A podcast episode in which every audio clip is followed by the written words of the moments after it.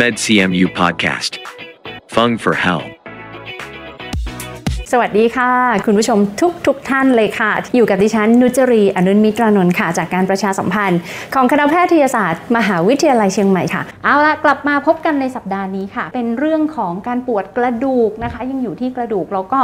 เป็นเรื่องที่หลาย ๆ ท่านเนี่ยเป็นกันเยอะนะต้องบอกเลยค่ะ เรื่องของกระดูกสันหลังนะคะ หลายๆ คนบอกว่าโอ้ยปวดหลังปวดมานานแล้ว รักษายังไงก็ไม่หายบางคนบอกไม่รู้สาเหตุด้วย ว่ามันปวดมาจากอะไรค่ะ วันนี้เราได้รับเกียรติจากผู้เชี่ยวชาญเรื่องของการปวดกระดูกสันหลัง มาพูดคุยกับเราโดยเฉพาะนะคะ อาจารย์แพทย์ที่จะมาพูดคุยกับเราในวันนี้นะคะ ท่านเป็นผู้ที่เชี่ยวชาญเรื่องนี้เป็นอย่างยิ่ง วันนี้ต้องขอต้อนรับอาจารย์นายแพทย์สุทธิพาฒพงษ์มณีนะคะ อาจารย์ประจำหน่วยกระดูกสันหลังจากภาควิชาออโทปิดิกส์คณะแพทยศาสตร์มหาวิทยาลัยเชียงใหม่ค่ะ สวัสดีค่ะ อาจารย์หมอสวัสคะดีครับสวัสดีครับต้อนรับอาจารย์เข้าสู่รายการของเรา อาจารย์หมอคะเรื่องของการปวดหลังหลายๆ คนถามว่าแบบไหนที่มันอันตราย แต่ก่อนที่จะไปรู้ว่าแบบไหนที่มันอันตรายเรามาดูความสำคัญของอาการปวดหลังก่อนอืมอืมครับมันสำคัญยังไงมันอันตรายยังไงคะอาจารย์หมอคะครับ ปวดหลังผมเชื่อว่ามันมันมันกระทบชีวิตของคนเราทุกๆ คนเลยนะครับ ค่ะ คือแล้วก็สิ่งที่เราเจอบ่อยเนี่ยเอ่อเดี๋ยวเดี๋ยวผมจะมีในในสไลด์บรรยายให้ด้วยนะครับ ว่าค่ะ เฮ้ยปวดหลังเราเจอบ่อยแค่ไหน แล้วก็ทำไมเราถึงปวดหลัง ลักษณะกายภาพอืมเป็นยังไงอย่างนี้ยนะครับ ค่ะ รวมถึงการหาสาเหตุ การรักษา แล้วก็ปัญหาสาเหตุของการปวดหลังที่เราเจอบ่อยค่ะ ๆนะครับในในชีวิตของเราเนี่ยครับอืม แล้วก็เราจะป้องกันทำ แบบทำง่ายๆ ยังไงบ้างเนี่ยค่ะนะครับอ๋อมีแบบป้องกันง่าย ๆด้วยครับอ๋อค่ะครับอะไปเริ่มกันค่ะอาจารย์หมอคะครับเอ่อมาดูความสำคัญนะครับ ผมค่ะเชื่อว่าหลาย ๆ คนนะครับในในในในชีวิตของคนเราเนี่ยนะครับ ตั้งแต่เกิดมาเนี่ยมีใครไม่เคยปวดหลังบ้างไหมครับอ่าเราก็จะเจอว่าในคนเด็กเล็กๆ ตั้งแต่พูดไม่เป็นนะครับค่ะอาจจะอาจจะไม่มีอินซิเดนต์ก็คือมีอุบัติการณ์ของการปวดหลัง เพราะว่าอืมการสื่อสารไม่ค่อยไม่ค่อยรู้เรื่องเท่าไหร่ครับอืมทีนี้ผมเชื่อว่าเอ่อทุกคนเคยมีอาการปวดหลังอย่างน้อยก็เป็นเป็นหายหายๆใช่ไหมครับค่ะทีนี้อาการปวดหลังเนี่ยมันมันมันกระทบชีวิตอะไรเราบ้างหนึ่งปวดร่างกายเราก็หงุดหงิดใช่ไหมครับค่ะเมื่อเราหงุดหงิดคนรอบข้างเราก็หงุดหงิดทำงานก็ไม่ค่อยได้นะครับ ในบางคนถ้าปวดมากก็กระทบต่องาน ต่อเงินต่อรายได้ที่เข้ามาอย่างเงี้ยครับครับอืมค่ะไม่ใช่แค่กระทบแค่เรานะครับ ครอบครัวเราผู้ติดตามหรือคนที่เราดูแลก็กระทบเช่นกันค่ะทีนี้ประเทศชาติก็กระทบเช่นกันอ่าก็เพราะเราต้ต้อองงรักษาก็ต้องรักษาค่ะอย่างนี้นะครับ ทีนี้การปวดหลังเนี่ยมันมีหลายสาเหตุนะครับนี่กลับมาดูนะครับทำไมคนเราถึงปวดหลังอืมหลายล้านล้านปีก่อนนะครับ ก่อนที่จะมีไดโนเสาร์ค่ะ สัตว์ในโลกเนี่ยครับถ้าเราเรียนตอนมัธยมนะครับหรือว่าประถมปัจจุบันเป็นหลักสูตรประถมก็คือว่าจะมีสัตว์ที่มีกระดูกสันหลัง และสัตว์ที่ไม่มีกระดูกสันหลังค่ะตั้งแต่เรา develop นะครับตั้งแต่สัตว์เซลล์เดียวจนมาเป็นหอย อันนี้คือค่ะไม่มีกระดูกสันหลังอืมขึ้นมาเป็นไดโนเสาร์หรือในสัตว์รูเลื้อปยคลานเลยค่ะใช่ครับใช่ครับ ทีเนี้ยไปไปมามาปุ๊บเราก็พัฒนาขึ้นมาเป็นเป็นสัตว์เลี้ยงลูกด้วยนมค่ะนะครับอ๋อโทษขอโทษนะอ๋อครับอ่าอ่าโอเค ขอโทษนะครับอ่าเป็นสัตว์เลี้ยงลูกด้วยนมแล้วก็ขึ้นมาเป็นมนุษย์ประมาณเนี้ยนะครับอืมทีนี้อันนี้เป็นเป็นสไลด์ที่ที่เป็นภาพที่เอาไว้ล้อเลียนคนค่ะเช่นหนึ่งนะครับ ก็คือเรา develop คือพัฒนามาจากลิงขึ้นมาเป็นคนสักพักเราก็จะไปทำ position คล้ายๆลิงก็คือทำงานอ่าลักษณะนี้นะครับค่ะครับอ้าว ทีนี้ปวดหลังคืออะไรนะครับเอ่อสิ่งที่เราเจอบ่อยที่สุดของภาวะปวดหลังนะครับ อันนี้คือพูดปวดหลังไม่ใช่คอนะครับค่ะ80กว่าเปอร์เซ็นต์เขาเรียกว่า low back pain คือปวดหลังส่วนล่างอืมปวดหลังส่วนล่างคือตรงไหนนะครับ ก็คือตรงนี้นะครับ ตั้งแต่ใต้ชายโครงตรงนี้นะครับค่ะขอบบนนะครับ ลงมาถึงแก้มก้นด้านล่างเขาเรียก inferior gluteal fold อันนี้คือภาษาการแพทย์นะครับ คือค่ะบริเวณนี้บริเวณนี้เราเจอบ่อยมากที่สุดแล้วครับ80กว่าเปอร์เซ็นต์ของภาวะปวดหลังนะครับอ๋อ ทีนี้อุบัติการณ์นะครับจะเห็นว่าอันนี้แบ่งตามช่วงอายุ อันนี้เป็นการศึกษาในอเมริกานะครับ อันนี้คืออเมริกามีประชากรอยู่3เอ่อ300 กว่าล้านคนค่ะคือในช่วง 3-4 ปีเนี่ยจะมีอุบัติการณ์ของคนที่ปวดหลังมาก ๆ ที่จะต้องมาห้องฉุกเฉินเนี่ยเกือบ 3 ล้านคน เกือบอืม3ล้าน3ล้านครั้งโอ้โหนะครับก็คือเขาแบ่งตามช่วงอายุจะเห็นว่าช่วงอายุที่มาห้องฉุกเฉินบ่อยที่สุดคือช่วงวัยทำงาน กับวัยรุ่นวัยทำงานค่ะเราจะลดลง แล้วก็มากขึ้นก็คืออายุมาก ๆเลยอ๋อนะครับก็จะมามามาก ๆที่ห้องฉุกเฉินนะครับค่ะอันนี้แบ่งตามเพศนะครับสังเกตว่าถ้าในช่วงวัยทำงานเนี่ยผู้ชายมักจะมาจะปวดมากกว่าผู้หญิงอืมโดยทั่วไปนะครับ แต่ช่วงอายุมากๆแล้วผู้หญิงมักจะปวดมากกว่าผู้ชายอ้าวส่วนดูส่วนทางกันอ่าดูส่วนทางกันค่ะนะครับอันนี้คือตามอุบัติการณ์ของมนุษย์โลกนะครับค่ะครับ ทีนี้มาดูลักษณะทางกายภาพ หลังของคนเราเนี่ยประกอบด้วยด้วยสตั๊กเจอร์อะไรบ้างคือส่วนค่ะประกอบอะไรบ้างนะครับ เอาง่าย ๆเลยนะครับ ก็คือกล้ามเนื้อแล้วก็เส้นเอ็นนะครับ มีกล้ามเนื้อเส้นเอ็นแล้วก็อันนี้เป็นระบบกระดูกนะครับ มีกระดูกนะครับ แล้วก็เส้นประสาทแล้วก็ไขสันหลังอ๋อเนี่ยครับ แล้วก็อันนี้อันนี้เป็นภาพขยายว่าเส้นประสาทเรามันมันซับซ้อนมากนะครับ มันค่ะออกมาข้างๆอะไรเงี้ยนะครับ มีมีมีหลายแบบ นะครับหลายฟังก์ชันหลายการทำงาน ทีนี้ในส่วนของกระดูกสันหลังเนี่ยเราจะได้ยินบ่อยมากเลยคำว่าหมอนรองกระดูกค่ะตรงนี้นะครับหมอนรองกระดูกอืมแล้วเราอย่าลืมนะครับ หมอนรองกระดูกมันขยับได้อืมคู่หูของมันก็คือข้อต่ออกระดูกของสันหลังของเราก็มีข้อต่อ เราเรียกว่าฟาเซตจอยค่ะไม่งั้นเราก็ขยับไม่ได้ แล้วตัวเนี้ยเป็นตัวที่อักเสบบ่อยอ๋อมันจะเป็นข้อต่อเล็กๆ คล้าย ๆ ข้อเข่าข้อสะโพกของคนเราอะครับค่ะแต่ข้อเข่าเนี่ยเราเห็นง่าย แต่ข้อสันหลังเนี่ย มันมีเยอะแล้วมีสองข้าง แล้วอยู่ใกล้ ๆ กันหมดเลยอ๋อแล้วรอบๆข้อต่อเนี่ยมันเป็นเส้นประสาทค่ะใกล้ๆนะครับครับ เป็นปัญหาที่เราเจอบ่อยนะครับอืมนี่เป็นสาเหตุของภาวะปวดหลังนะครับ เราจะแบ่งได้เป็นหลายแบบนะครับ หลายแบบก็คือเออความผิดปกติตั้งแต่กำเนิดบางคนเกิดมานะครับ มีความผิดปกติของกำเนิดก็ปวดหลังได้ละค่ะนะครับ อุบัติเหตุนะครับ เนื้องอกหรือมะเร็ง อันนี้เราเจอมากขึ้นเรื่อยๆในคนปัจจุบันนะครับอืมแล้วก็ภาวะติดเชื้อนะครับค่ะแล้วก็ภาวะเสื่อมของกระดูกสันหลังอ๋อสาเหตุที่เราเจอบ่อยที่สุดเลยนะครับ ในกลุ่มของคนไข้นะครับก็คือภาวะเสื่อมของกระดูกสันหลัง ทีนี้เอ่อมันจะมีอีกข้อหนึ่งคือตกขอบไปนิดนึงนะครับ ก็คือว่าภาวะอักเสบนะครับอย่างเช่น คนที่เป็นรูมาตอยด์อะไรเงี้ยฮะเป็นภาวะอักเสบเป็นเกาต์อะไรเงี้ยนะครับครับค่ะ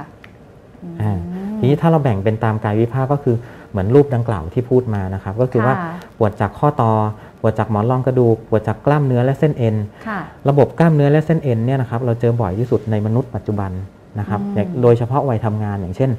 หลายๆคนจะรู้จักคำว่าออฟฟิศซินโดรมอ๋อหรือ myofascial pain syndrome ก็คือว่าส่วนมากเลยครับ เป็นระบบนี้คือกล้ามเนื้อและเส้นเอ็นค่ะนะครับแล้วก็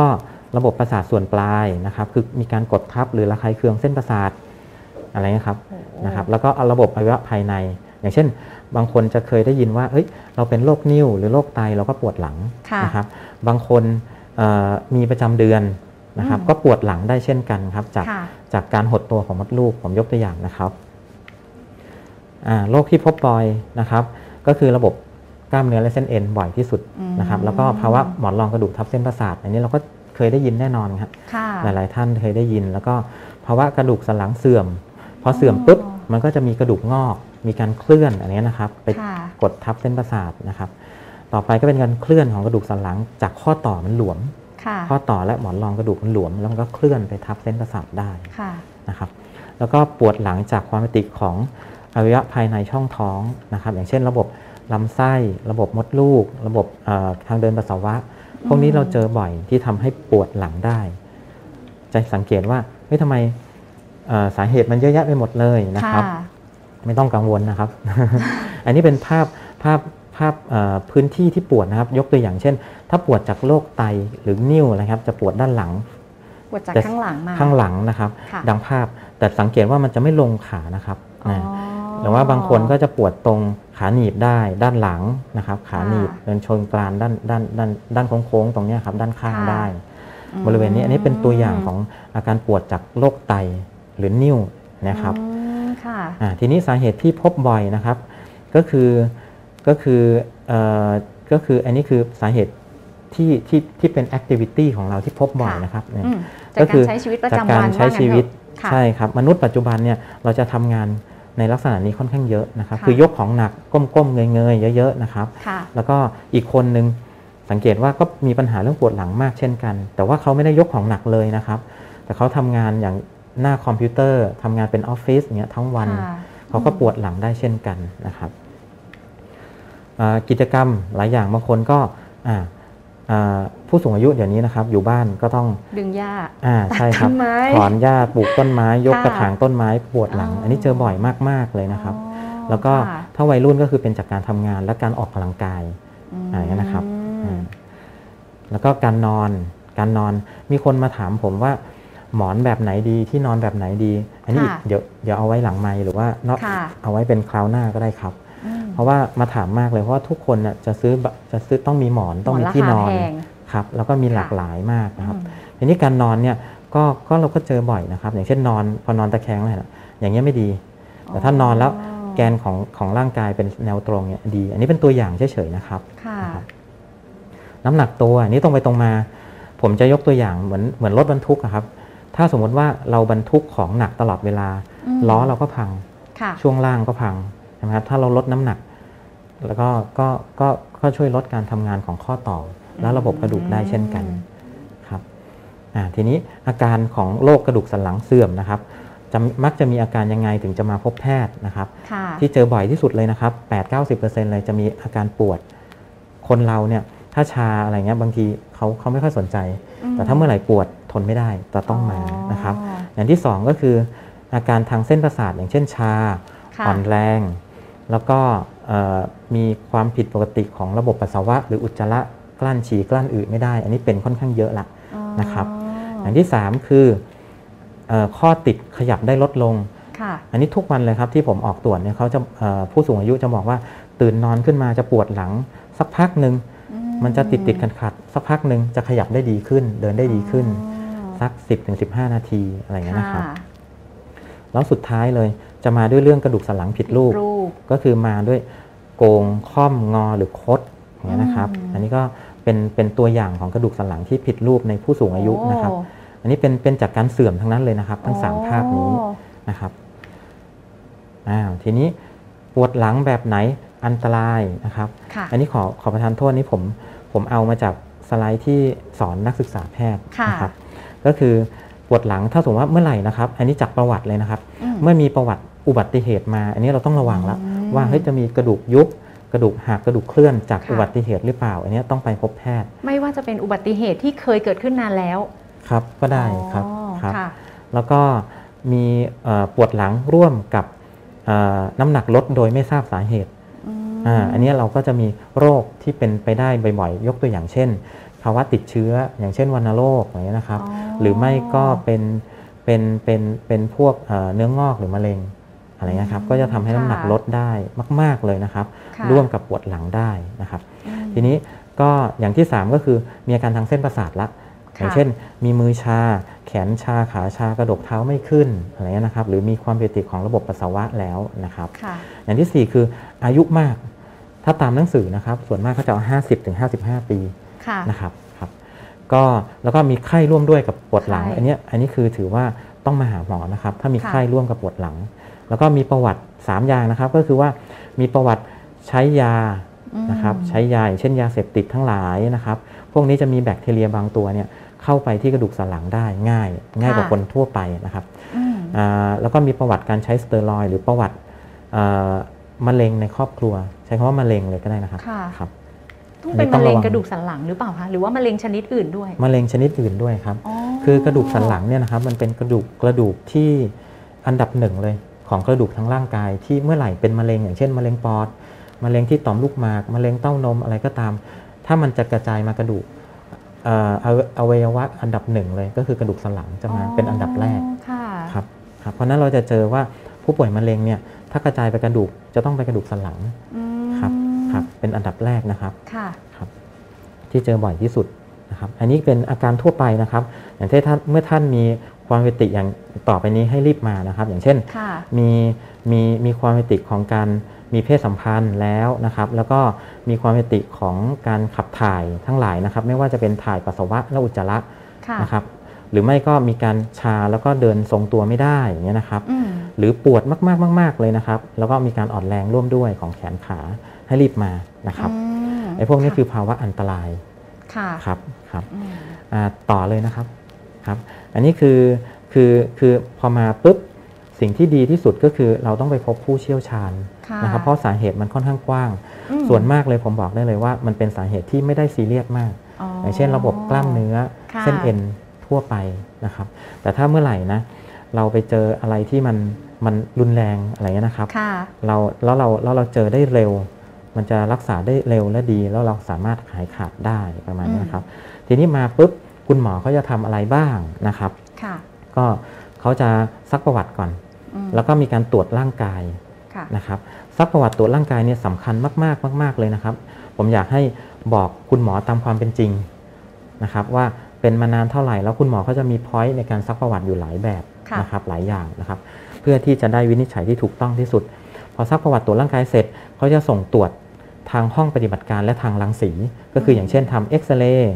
คลื่นเอ่อเอ็กซเรย์คลื่นแม่เหล็กไฟฟ้าหรือเอ็กซเรย์คอมพิวเตอร์แล้วแต่ความเหมาะสมในแต่ละคนค่ะในบางคนจำเป็นต้องเจาะเลือด ตรวจคลื่นหัวใจนะครับส่งตรวจอื่นๆ อย่างเช่น ในบางคนมีการกดทับเส้นประสาทมากๆ แล้วเราต้องการแยกจากโรคอื่นๆ เขาจะไปทำการตรวจอ่าการทำงานของเส้นประสาทอืมว่ากระแสไฟฟ้าเนี่ยวิ่งในเส้นประสาทของเราเนี่ยดีอยู่หรือเปล่าอ๋อมีการกดทับตรงไหนบ้างนะครับค่ะอันนี้จะลึกลงไปอีกนะครับ ค่ะครับ ทีนี้การรักษาโดยคร่าวๆเลยนะครับค่ะการรักษาภาวะปวดหลังโดยคร่าวๆเลยอืมก็คือรัษายังไงคะอาจารย์รักษายังไงเราแบ่งเป็นเอ่อเราเราเราต้องเข้าใจก่อน ว่าโรคปวดหลังมันเป็นยังไง เราต้องมีความรู้แล้วก็เข้าใจความรู้นี่คือตั้งทั้งหมอและทีมพยาบาลด้วยนะครับค่ะแล้วก็คนไข้ด้วยนะครับอืมอย่างที่สองคือเรามาหาสาเหตุกัน แล้วก็พิจารณาเลือกวิธีรักษาประเมินผลแล้วก็ติดตาม พวกเนี้ยคล้าย ๆกับหลักของ อริยสัจสี่ครับ คือเราต้องหาสาเหตุแห่งทุกข์ก่อนาแล้วเราพิจารณาหาสาเหตุแล้วก็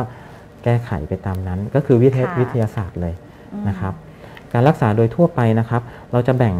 อ่าการรักษาเป็น 2 กลุ่มใหญ่ ๆนะครับค่ะหนึ่งก็คือไม่ผ่าตัด ไม่ต้องผ่าตัดอ่าก็ไม่ต้อได้งผ่าตัดอ๋อส่วนมากเลยครับอ๋อส่วนมาก 95-99%เราไม่ต้องผ่าตัดอ๋อส่วนคนไข้ส่วนหนึ่งนะครับค่ะ เอ่อเราเราก็จะรักษาโดยการผ่าตัดซึ่งมีปริมาณน้อยค่ะก็คือ 1-5%คนส่วนมากกลัวการมาหาหมอ เพราะว่ากลัวต้องผ่ากลัวตัดต้องนี่แหผ่าละตัค่ะดอาจารย์อ๋อไม่ต้องกลัวครับ มาหาสาเหตุกันก่อนอืมนะครับส่วนมากไม่ต้องผ่าตัดนะครับค่ะทีนี้การรักษาแบบไม่ผ่าตัดมีออปชันอะไรบ้าง คือมีทางเลือกอะไรบ้างหนึ่งนะครับบางบางคนนะครับบางโรคคุณหมอเขาจะให้ไปพักผ่อนนะครับ พักผ่อนเอ่อในบางคนซึ่งส่วนทางการบอกว่าให้ไปออกกำลังกายมากขึ้น อ้าวอันนี้แล้วแต่โรคนะครับอ๋อในบางคนในบางคนผมยกตัวอย่างเช่นเออตอนเนี้ยมีข้อต่อกระดูกสันหลังอักเสบอยู่ หรือค่ะกล้ามเนื้ออักเสบมากๆ เราควรจะพักผ่อน แล้วก็อ๋อใช้ยาให้ให้การอักเสบเนี่ยมันดีขึ้นเยอะๆก่อนอ๋อนะครับ แต่ค่ะทีนี้ในระยะยาวนะครับ การออกกำลังกายนี่ก็มีส่วนช่วยในการเอ่อป้องกันและรักษาโรคปวดหลังมากค่ะอยู่เหมือนกันในระยะยาวนะครับอ๋อผมยกตัวอย่างเช่นเรามีเรามีโบ๊ทชิปก็คือเรือ แล้วมีเสากระโดงอยู่ค่ะแล้วมันจะมีสลิงสองฝั่งอ่านะครับฝั่งหน้าคือกล้ามเนื้อท้องค่ะฝั่งหลังคือกล้ามเนื้อด้านหลัง มันจะต้องอืม balance กันค่ะเพราะฉะนั้นในหลักการของการเอ่อให้ให้คนไข้เอ็กซ์ไซส์นะครับ เราต้องการจะให้กล้ามเนื้อหน้าท้องคือ abdominal muscle นะครับกับ back muscle คือกล้ามเนื้อด้านหลังเนี่ยค่ะมีความแข็งแรงอย่างพอดีอ๋อเพราะฉะนั้นความมั่นคงของกระดูกสันหลังคือเสากระโดงแล้วก็เรือเนี่ยมันจะดีขึ้นอ๋ออาประมาณเนี้ยนะครับค่ะครับเอ่อ แล้วก็กินยาฉีดยาอันนี้อันนี้รายละเอียดมันมากมายมหาศาลเลยครับอืมกินยาเนี่ยยากินก็มีหลายกลุ่มอ่าค่ะอย่างเช่นที่เราคุ้นเคยก็มันจะมีพาราเซตามอลค่ะนะครับยาในกลุ่มแก้อักเสบที่ไม่ใช่สเตียรอยด์อืมนะครับก็คือ NSAID เนี่ยครับค่ะแล้วก็ยาในกลุ่มมอร์ฟีน ยาในกลุ่มอ่าคลายกล้ามเนื้อ ยาในกลุ่มแก้ปวดเส้นประสาท พวกกลุ่มยากันชัก แล้วก็วิตามินบำรุงประสาทอื่น ๆ เยอะแยะมากมายเลยนะครับ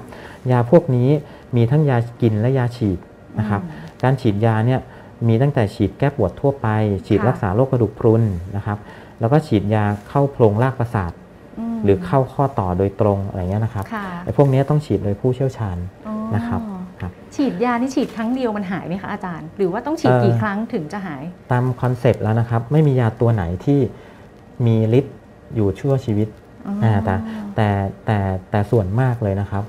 ถ้าเมื่อไหร่เป็นภาวะอักเสบเราฉีดยาแล้วจะดีขึ้นอ๋อครับะคือเราต้องหาสาเหตุของการปวดนั้นก่อนว่า ผมสมมุติว่าคนคนหนึ่งมีหมอนรองกระดูกทับเส้นประสาทอยู่ค่ะนะครับเมื่อไหร่เกิดหมอนรองกระดูกระดับเอวเนี่ยนะครับทับเส้นประสาทแล้วมันจะมี 2 ภาวะหลักๆ เลยเกิดขึ้นก็คือ 1 ภาวะกดทับเส้นประสาทและค่ะ2ภาวะอักเสบยาและการพักผ่อนพวกเนี้ยมันจะไป มันจะไปเอ่อทำให้ภาวะอักเสบเนี่ยดีขึ้นอืมแต่ภาวะกดทับเส้นประสาทยังมีเท่าเดิมอ๋อแต่อาการของผู้ป่วยจะดีขึ้นได้มากๆ จนถึงหายปวดได้เช่นกัน เมื่อไหร่เราเรารักษาโดยอ่าทำให้ภาวะอักเสบหายไปอ๋ออย่างนี้นะครับค่ะครับ เพราะฉะนั้นเมื่อไหร่คุณหมอเขารักษาแล้วคุณหมอเขาจะนัดมาติดตามอาการเสมอค่ะนะครับครับอ่าทีนี้กายภาพบำบัดนะครับ กายภาพบำบัดเนี่ยมีมีมีหลากหลายมากในปัจจุบันนะครับเอ่อ ผมยกตัวอย่างเช่น คุณหมอเขาส่งกายภาพบำบัดอย่างเช่น ดึงหลังดึงคอนะครับอืมแล้วก็ใช้ใช้เครื่องกำเนิดความร้อนค่ะอย่างเช่นประคบร้อนหรือใช้อัลตราซาวด์ shock wave short wave อะไรเงี้ยนะครับค่ะครับ แล้วก็มีเครื่องเลเซอร์ แล้วก็มีเครื่องกระตุ้นเอ่อเขาเรียก electromagnetic โหมีเยอะแยะมากมายนะครับอืมอันนี้ในวิวัฒนาการในกายภาพแผนปัจจุบันของค่ะเรานะครับค่ะทีเนี้ยกายภาพบำบัดแผนแผนโบราณ อย่างเช่น การฝังเข็ม การนวดกดจุดมีอีกเยอะเลยครับ รวมถึงค่ะการจัดกระดูกนะครับ มีอีกเยอะมากมายค่ะนะครับ อาจารย์คะขออนุญาตถามนิดนึงการจัดครับกระดูกนี่ดีไหมคะการจัดกระดูกผมผมเอ่อคนนี้คนไข้ถามทุกวัน ผมก็ผมจะตอบว่า ตอนแรกผมผมจะตอบกว้างมากเลยครับค่ะสุดท้ายผมจะตอบว่าผมไม่รู้อืมอ่าไม่รู้เพราะว่า มันมีเพราะว่าอะไร เพราะว่ามันมีความหลากหลายของคำว่าจัดกระดูกมากมายค่ะผมยกตัวอย่างเช่น การจัดกระดูกเนี่ยในบางคน เราเราไปทำโดยนักกายภาพบำบัดในโรงพยาบาลอันนั้นดีอ๋อนะครับ คือหลักการของการจัดกระดูกเนี่ยมันคือการหลักการที่ทำให้ข้อต่อกล้ามเนื้อเส้นเอ็นคือ position การนั่งการยืนการเดินเนี่ยค่ะมันมันทำให้ทุกอย่างมัน balance กันอ๋อนะครับอันนี้คือการ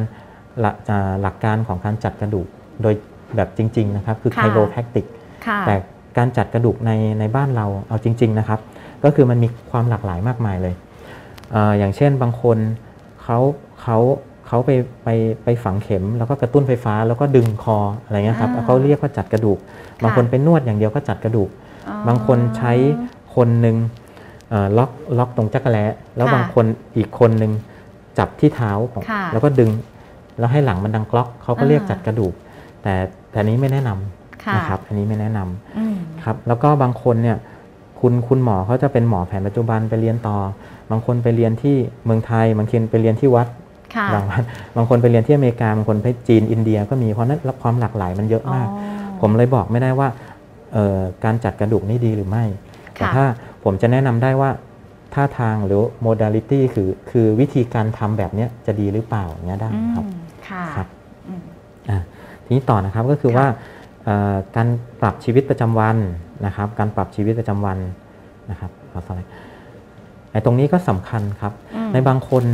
เราเราสังเกตได้ว่าอย่างผู้สูงอายุอยู่บ้านผมยกตัวอย่างอ้าวเขาทำอะไรเขาก็ต้องถอนหญ้าค่ะใช่ไหมอย่างที่จิ๊บบอก แล้วก็เขาก็ต้องปลูกต้นไม้ เขาก็ต้องค่ะทำกับข้าวอย่างเงี้ยอ่าอันนี้เป็นโรคจากการใช้ชีวิตประจำวันนะครับ บางคนเราทำงานอย่างพวกเราเนี่ยนะครับค่ะเราก็จะเป็นออฟฟิศซินโดมถ้าเมื่อไหร่เราปรับเปลี่ยนใช้คำว่าปรับก็ได้นะครับ จะเปลี่ยนงานอาจจะยาก ถ้าเมื่อไหร่เราปรับชีวิตปรับท่าทางนะครับค่ะมันก็ก็อาการปวดก็หายได้นะครับอ่าอ่าครับอ่าทางเลือกอื่นๆนะครับเนี่ยเมื่อกี้ที่ที่พูดไปนะครับอืมนวดฝังเข็มการจัดกระดูกนะครับค่ะอันนี้ก็เป็นทางเลือกอื่นๆ ที่เสริมช่วยค่ะเสริมในการในการรักษานะครับ อันนี้คือไม่ต้องผ่าตัดนะครับแล้วทำแบบนี้ แล้วก็สุดท้ายก็คือโดยไม่ผ่าตัดคืออุปกรณ์การแพทย์ค่ะครับอย่างเช่นเราไปไปโรงพยาบาลหรือตามอินเทอร์เน็ตอะไรเงี้ยนะครับ ตามร้านขายยาเขาจะมีขายsupport อ๋อขายตัวรัดเอวนะครับที่รัดเอวใช่ครับเซตมีที่รัดเอวที่ใส่สนับเข่าใส่อะไรเงี้ยครับเราปวดค่ะตรงไหนเราปรึกษาเขาได้อืมนะครับอันนี้ก็ช่วยได้ แต่มันเป็นดาบสองคมในระยะยาวนะครับอ้าวอ่า ยังไงคะอาจารย์ถ้าเมื่อไหร่ผมยกตัวอย่างนะครับ คนไข้มาขอเออขอที่รัดเอวหน่อยอาผมก็จะบอกว่าให้ได้ครับให้ให้หมดเลยให้ให้ได้นะโรคส่วนมากใช้ที่รัดเอวได้ แต่ว่าเมื่อไหร่ใช้แล้วจะต้องร่วมกับการการออกกำลังกายเสมออ๋อถ้าสมมติว่าเมื่อไหร่นะเราพึ่งที่รัดเอวมากเกินไปค่ะเป็นจำนวนเอ่อใส่ทุกวันทั้งวันทั้งคืนสองสามอืมเดือนกล้ามเนื้อมันจะฝ่อมันจะอ่อนแรง แล้วอาการปวดหลังจะมากขึ้นได้ในระยะยาวค่ะครับอืมเป็นแบบนั้นนี่ไม่เคยรู้เลยค่ะอาจารย์ครับนึกว่าถ้าจะรัดก็รัดรัดได้เลยรัดไปเลยอางงี้ครับค่ะถ้ารัดรัดเฉพาะตอนที่มีแอคทิวิตี้เยอะ ๆ ก็ได้ครับอ๋อแล้วร่วมกับการออกกำลังกายจะดีที่สุด ไม่ใช่รัดครับไว้ทั้งวันทั้งคืนวันอะนั้นไรคือนย่างเงี้ยครับผ่านไปไม่ดีสามนะคะเดือนไม่อาจดีจะปวดมากขึ้นอ๋ออ่าค่ะครับครับก็อันนี้แถมมานะครับก็คือ position แบบไหนอ่า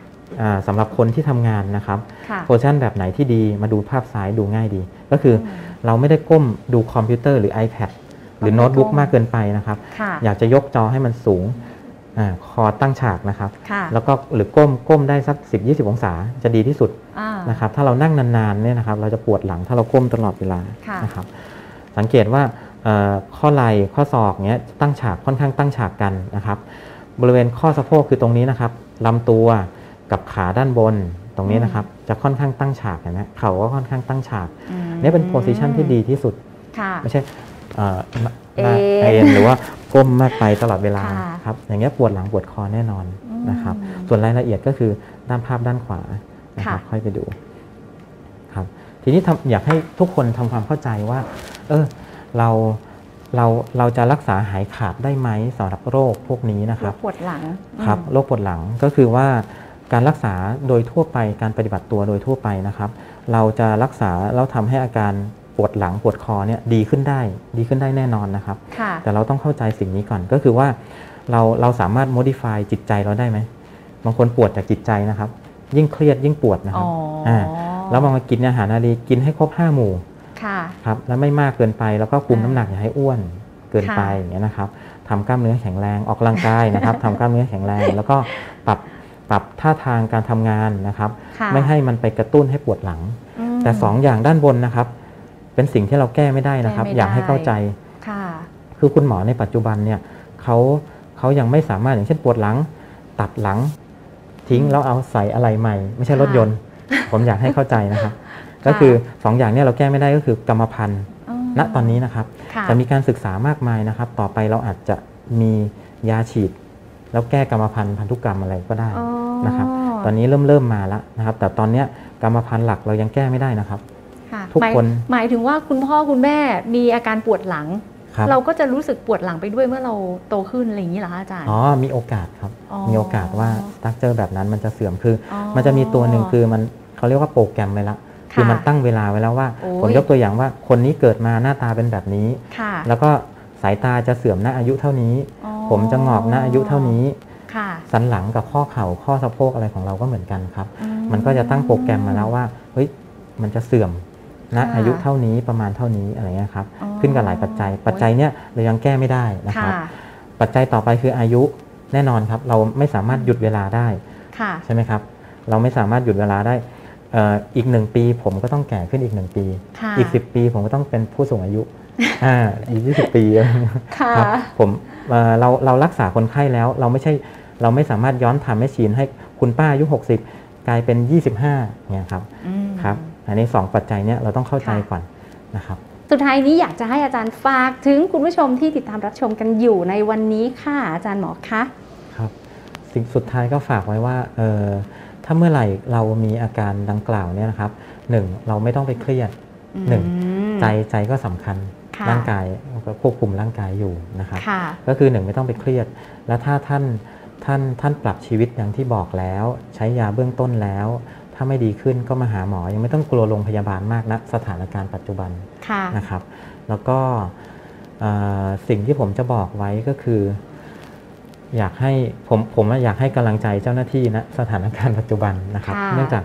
ทุกวันนี้เราก็มีวิกฤตไม่ใช่แค่ประเทศเราก็ทั้งทั้งโลกเลยครับทั่วโลกใช่นะครับค่ะก็ฝากให้กำลังใจทุกคน แล้วก็การที่ทุกคนทุกคนมีส่วนร่วมในการช่วยกันอยู่แล้วอาจจะไม่จำเป็นที่จะต้องมาโรงพยาบาลหรือเอาสิ่งของอะไรมาให้ค่ะแค่ท่านอยู่บ้านแล้วก็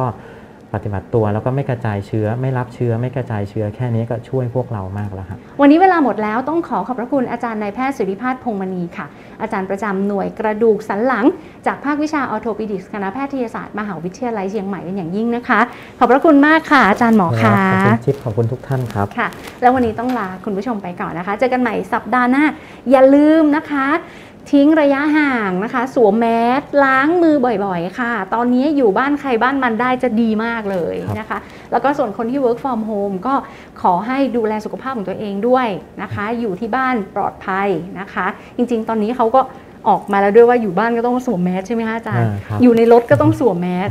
เออขนาดนั้นเลยทีเดียวนะคะ เพราะฉะนั้นปลอดภัยไว้ก่อนค่ะ ดูแลตัวเองด้วยวันนี้หมดเวลาแล้ว ดิฉันและอาจารย์หมอลาไปก่อน สวัสดีค่ะ สวัสดีครับ MedCMU Podcast. Fung for Health. เพราะสุขภาพที่ดี เริ่มได้จากตัวเรา